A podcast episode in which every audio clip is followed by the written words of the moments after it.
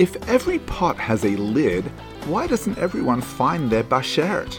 Welcome to the Transformative Daf. My name is Rabbi Daniel Friedman. Today we begin Tractate Sota. We are on page two, and we learn that to find your lid, you must first make yourself into a pot, brimming with wonderful ingredients.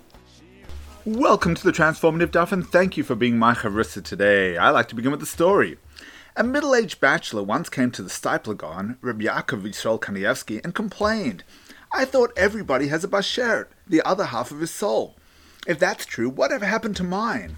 My dear child, replied the Steipler, indeed, if you, even you had a bashert, you met her many years ago. She was quite interested in getting married, but you decided you didn't like the look of her nose and you let her go.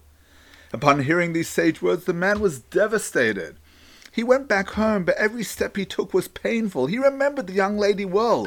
He knew that she was the one, but he had let his ego get in the way of marrying his bashert. Three months later, he decided that he must find out whatever happened to her. He tracked her down, and lo and behold, she was still living in his hometown. Sure enough, she'd moved on after they had parted ways. She married a wonderful fellow and had four children. But tragically, she'd been widowed for the past year and was struggling to make ends meet and put food on the table for her little orphans. The end of the story saw the man marrying his bashert. They went on to have another three children and lived the rest of their lives in happiness together. Today's daf discusses the concept of bashert. Is it already predestined who you will marry, or do you get to choose your spouse? Let's look at the Gemara. Rav Shmuel Bar Rav Yitzchak says when Reish Lakish would introduce Sota, he would say this: Heaven matches a woman to a man only according to his actions, as it is stated, for the rod of wickedness shall not rest upon the lot of the righteous.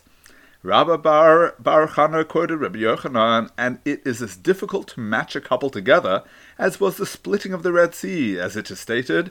God makes the solitary individuals to dwell in a house; He brings our prisoners into prosperity. But is that so? Rav Yehuda quoted Rav, 40 days before an embryo is formed, a divine voice issues forth and says the daughter of so-and-so is destined to marry so-and-so. Such and such a house is destined to be inhabited by so-and-so. Such and such a field is destined to belong to so-and-so. Answers the Gemara, this is not difficult. One statement refers to a first match, while the other refers to a second match. Let's analyze the Gemara. While the Gemara resolves the apparent contradiction with one approach, the Steipler seems to suggest an alternative resolution. According to the Steipler, while your bashert is predestined, you still have free choice whether to marry that person. Based on your thoughts, speech, and actions, you could miss the opportunity to marry your bashert. That's what's meant by getting the spouse you deserve. How do you miss out on your bashert due to the choices you make with your thoughts? Well, maybe you don't think he's suave enough or handsome enough. How about your speech? Maybe you're rude to her on the date actions.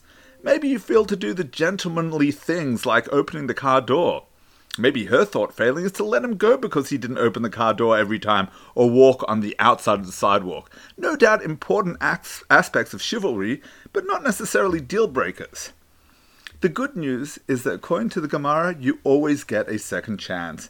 Even if you don't marry the one who was originally chosen for you, there is a pool of other potential marriage partners.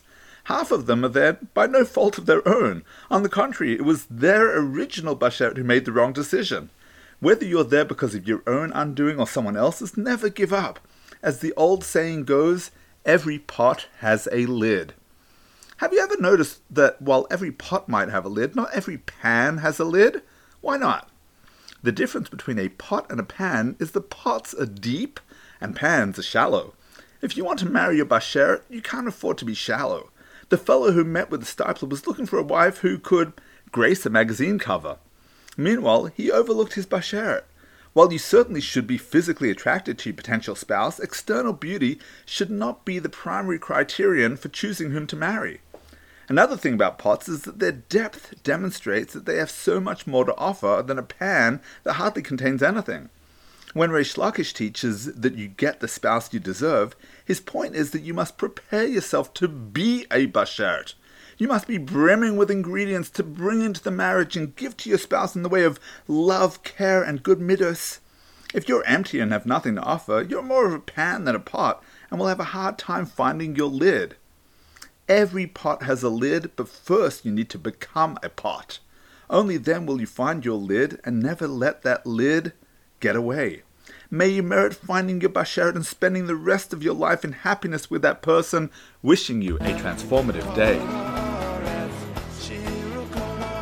Thank you for tuning into the Transformative Daf podcast with Rabbi Daniel Friedman.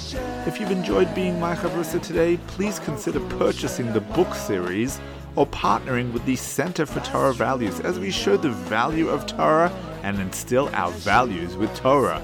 Check it out at transformativedaf.com and across social media at Rabbi Daniel Friedman.